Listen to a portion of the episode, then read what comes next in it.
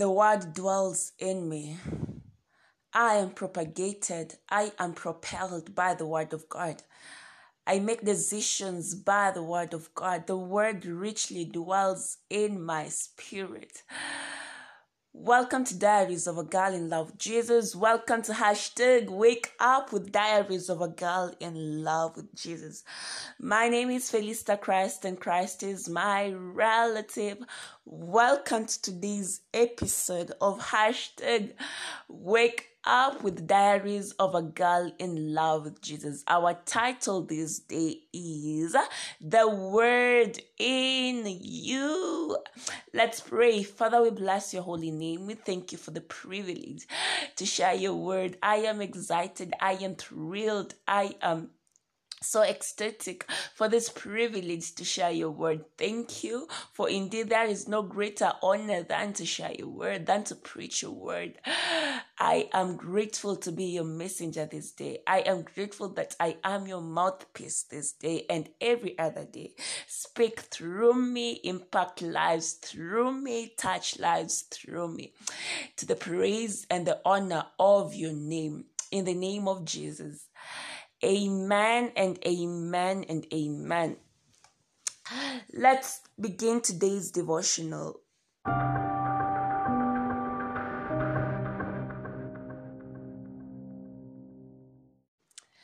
So the topic is the word in you. Uh, today is Tuesday, 5th January 2021. All right, and let's read. We're reading from Colossians chapter 3 and verse 16. Let the word of Christ dwell in you richly in all wisdom. All right. Your reaction to challenges and adversities of life will be to the extent of how much of the word is richly deposited in your spirit. In the day of crisis, you can only pull from the reservoir of the word in you. If the word isn't dwelling in you richly, your response would be from your head and out of fear, and that wouldn't work. I was really um, this sentence got my attention. All right. Um, let me just read it. In the day of crisis, you can only pull from the reservoir of the word in you. All right. So that means if you do not have the word in your spirit, you do not have anything to use.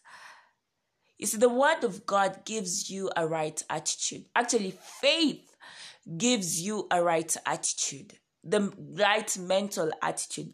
Of course, attitude is mental. Yeah, my point is faith gives you the correct attitude, how to respond to situations. All right. And you see, it is the word of God that builds your faith. It is the word of God that grows your faith. All right. So if you want the correct attitude, study the word of God. Um, take for instance, a situation has arisen in your health. If you've programmed yourself through the years with the word, you'd be unperturbed, regardless of the bad uh, prognosis.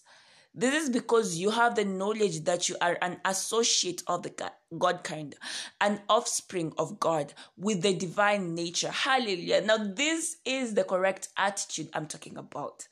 All right, listen. Take, for instance, uh, take, for instance, a situation has arisen in your health. If you've programmed yourself through the years with the word, you'd be unperturbed, regardless of the bad prognosis. This is because you have the knowledge that you are an associate of the God kind, an offspring of God with a divine nature. Hallelujah. Now, because you know who you are, of course, your identity is in the word. And when you study the word, you know who you are. So when this uh, kind of situation arises, you know how to respond. Why? Because you have built your inner man to a point that nothing that manifests on the outside gets you perturbed. If it's a wrong prognosis, you speak to it and say, No, I will remain unperturbed because I have the life of God in me, the indestructible life of God. So, regardless of this report, I have the report that matters, and that is what God says about me. And He says that those that are from Zion will never, can never, shall never say that I am sick and that is the report you will walk in imagine if you do not you did not know what the word of god says about you about your health about who you are you would readily accept that report all right and the moment you accept it the moment you are defeated all right um, so the, indeed, the word of God gives you the right attitude. The word of God enables you walk boldly. The word of God gives you the ability to respond correctly. All right. So the word of God that you've imbibed, that has gained the ascendancy in your spirit, is what puts you over in the day of trouble. That's why you must meditate on the word consciously. So it's not only in your head, but settled in your heart, permeating every fiber of your being. When the word is in your heart strong, sorry, when the word is in your heart strong, the necessary result is that you'd speak it forth. For from the abundance of the heart, the mouth speaks. So now, when you study the word, um, for it to gain muscle or ascendancy in your spirit, you have to meditate on it consciously. And I'm constantly learning this. I uh, myself, all right. So you see, the more you meditate on the Word of God, the more it gains ascendancy in your spirit. The more it dominates over your spirit, and the moment it uh, your spirit is inundated with the word of God, the more you will start speaking it forth. And the word of God is a creating tool, is a creative tool in your mouth uh, when you speak it. All right. So meditate on the word of God, cement it in your heart, then you'll be able to speak it. Indeed, from the abundance of the heart, the mouth speak. If it is the word of God that you have in your heart, it is the word of God you will speak.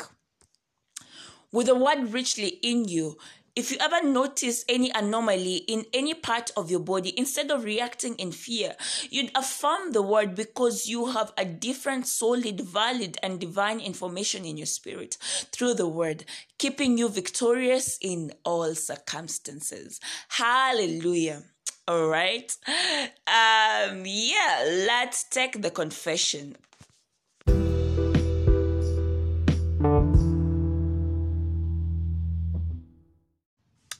So, um, if you'd like to give your life to Christ, this is your time. This is the day of salvation. All right, please repeat this prayer after me. All right. If indeed for sure you believe in your heart that Christ died for you and that God raised him from the dead. All right. So repeat this prayer after me. All right. If you'd like to get born again. Oh Lord God, I believe with all my heart in Jesus Christ, Son of the living God. I believe he died for me and God raised him from the dead. I believe he's alive today. I confess with my mouth that Jesus Christ is the Lord of my life from this day. Through him and in his name, I have eternal life. I am born again. Thank you, Lord, for saving my soul. I am now a child of God. Hallelujah. Hallelujah, hallelujah. Congratulations. You are now a child of God. Glory!